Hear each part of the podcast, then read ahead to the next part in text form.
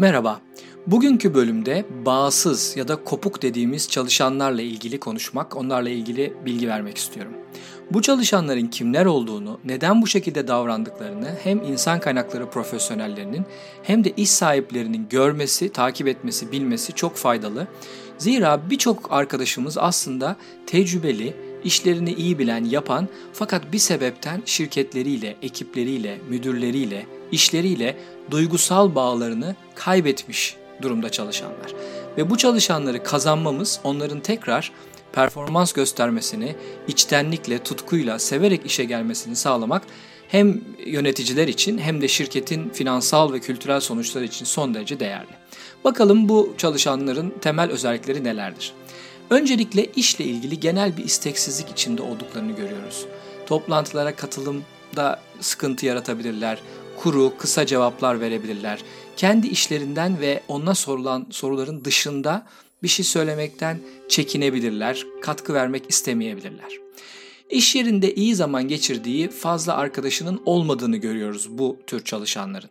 Yani iş yerindeki sosyal ağın içinde olmadığını, yakın arkadaşlıklar kurmadığını, belki takım içinde yardım isteyeceği arkadaşlarının sayısının da az olduğunu görüyoruz. Birçok sebepten olabilir fakat beklentilerin altında performans gösterme ihtimallerinin yüksek olduğunu biliyoruz. Bu yüzden de bazen ofis politikalarına sığındıklarını görebiliriz. Genelde müdürüyle arası iyi değildir. Çalışan bağlılığında birinci seviyede rapor ettiğimiz müdürlerin çok önemli olduğunu konuşuyoruz. %70'e kadar çalışan bağlılığını etkilediğini biliyoruz. Bu anlamda müdürüyle olan ilişkisinin orta veya düşük düzeyde yani iyi olmadığını söyleyebiliriz kopuk çalışanların. Müdürlerin aslında bu kopuk çalışanları fark edip onlarla özel bir ilgilenme, özel bir iletişim içinde olmasını bekleyebiliriz. Bütün bu olaylar içerisinde kendisine haksızlık yapıldığını, adalet olmadığını, belki hak ettiği bir terfinin veya bir projede takdirin verilmediğini düşünür ve bu genel bir olumsuz hava yaratır bu arkadaşlarla. Sebepsiz veya basit nedenlerle olumsuz bir dedikodu yaratabilir veya yaratılmış olumsuz bir dedikodunun yayılmasına ön ayak olabilir. Zira neredeyse kendini bir muhalefet lideri gibi düşünüyor, muhalefetin bir parçası gibi düşünüyor olabilir. Şirketin yönetiminin veya insan kaynaklarının veya kendi müdürünün bazı kararları neden verdiğini anlayamaz ve buna karşı bir isyan duygusu içinde olabilir ki bu da böyle muhalif karşıt bir davranış geliştirmesine sebep olabilir. Negatif daha da kötü örnekleri gördük. Projeleri durdurmak veya gücü çerçevesinde yavaşlatmak gibi ne yazık ki kasti, negatif, olumsuz davranışlar da gösterebilir. Bu arkadaşlarımızın çoğunlukla CV'si aktiftir, dışarıda aktif iş arayışında olduklarını görüyoruz.